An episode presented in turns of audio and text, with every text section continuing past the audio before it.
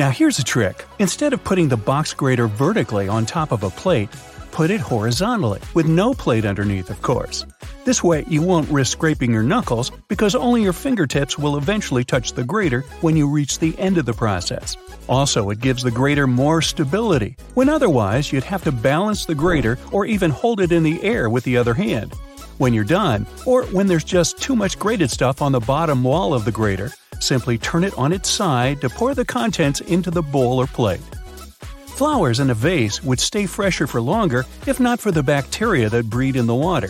Since copper has some antibacterial properties, dropping a penny into the water will help keep the microbes at bay and let you enjoy your flowers for that little bit longer. An easy way to check if your bed linen has dried completely is to put a small mirror in between the layers for about 5 minutes. If the mirror has steamed up when you pick it up, it means the sheets are still a bit damp. Let them dry until the mirror stops getting cloudy. A damp bed is a lovely breeding ground for fungi and bacteria. Okay, I'm in. If you have a not very healthy habit of eating in front of your computer, you'll be surprised at how much crumbs and grime there is inside your keyboard. Now, you can just turn it over and shake it vigorously, of course, but that's not very good for any piece of tech, you know. So instead, take a Post-it note and run its sticky part over the keyboard. It will collect the little pieces of trash like magic.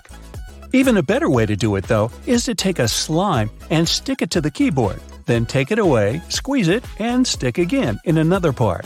The slime will fill the entire space between the keys, and its sticky properties will let it gather every little bit of garbage.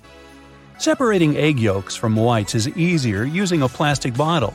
Break the necessary number of eggs into a bowl and then take an empty plastic bottle and squeeze it. Hold the bottle over the yolk and release. It'll pull in air and the yolk together, leaving the white in the bowl. Repeat with the rest of the yolks and you're done. And that's no yolk. If you're tired of spitting out the stones when eating cherries or want to make a cherry pie, push the stones out with a straw. Also, many garlic presses have a special tool on their handle that can be used exactly for that. Cleaning a blender can be a nuisance if you do it manually. Instead, fill it with hot water and add some liquid soap or detergent, then run it for about 10 seconds. Rinse it afterwards, and it's clean.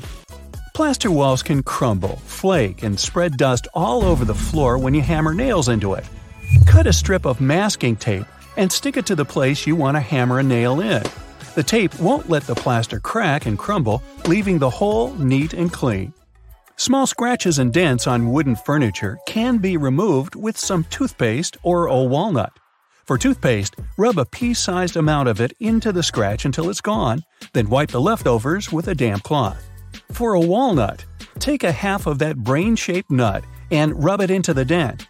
Then rub the area with your fingers and buff it with a soft cloth. This will help the wood absorb the oil from the nut, making the scratch sealed and gone. The sticky residue on jars left after you remove the stickers won't be easily removed by water and detergent. So, take some vegetable oil instead. Soak a cotton pad in it and wipe the sticky surface. Let it sit for a while and then wash the oil away together with the residue. If you can't comfortably reach the wick of a candle with a lighter, hey, take a stick of spaghetti. Light up its end, and you'll get a burning stick that's easy to use for hard-to-reach places. Now, next time your razor blade's getting dull, try rubbing it backwards on a pair of jeans for regular upkeep. Not while you're wearing them, of course. Make sure you keep the blades dry, too, or even kept in mineral oil. That'll stop them from rusting. Keep all those jelly, ketchup, peanut butter, and mayo fresher for longer in your fridge by turning the contents upside down. This creates a partial vacuum inside the container, helping prevent mold growth. Storing ice cream upside down will prevent freezer burn, too. To bring your permanent marker back to life, simply put a few drops of rubbing alcohol into the felt material inside and shake. Once the felt absorbs the rubbing alcohol for a couple of minutes, the marker will be almost as good as new. Now, don't keep throwing away lettuce that goes black too quickly. Covering it with a dry paper towel and then placing it in an airtight container will help it keep fresher for much longer. This goes for any leafy greens you've got leftovers of. That sharpish bit sticking out of the cap of your favorite cream is there for a reason.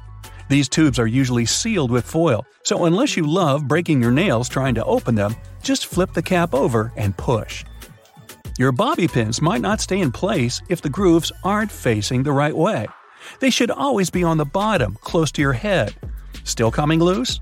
Well, put a squeeze of hairspray right onto the bobby pin before you put it in your hair. Now, your cotton rounds pack has those strings on it, so you can hang it on a handy hook in the bathroom. But there's no need to loosen and tighten it back up every time. Check out the bottom of the pack. It has a perforated line. Tear it open carefully, and you're good to go. 2 zips too much? Maybe, but they come in handy as a clever anti-theft device. Just lock them together. Now no one can open your backpack. Don't have a lock on you? You can also tie them together with some string or even just a paper clip, anything to slow those pickpockets down. That tiny little button on the back of a shirt collar is used to hold your tie in place. Hey, you don't want your tie trying to escape back there. Shoe manufacturers care about their customers, so most running shoes now have a special anti-blister system pre-installed. Sounds intense, but it's basically just that extra hole on top of your sneakers. Make a loop with the extra hole, inserting the lace backward. Cross your laces and put them through the loops. Now, pull the laces down to lock your foot in place. Now, run. Yeah, go ahead.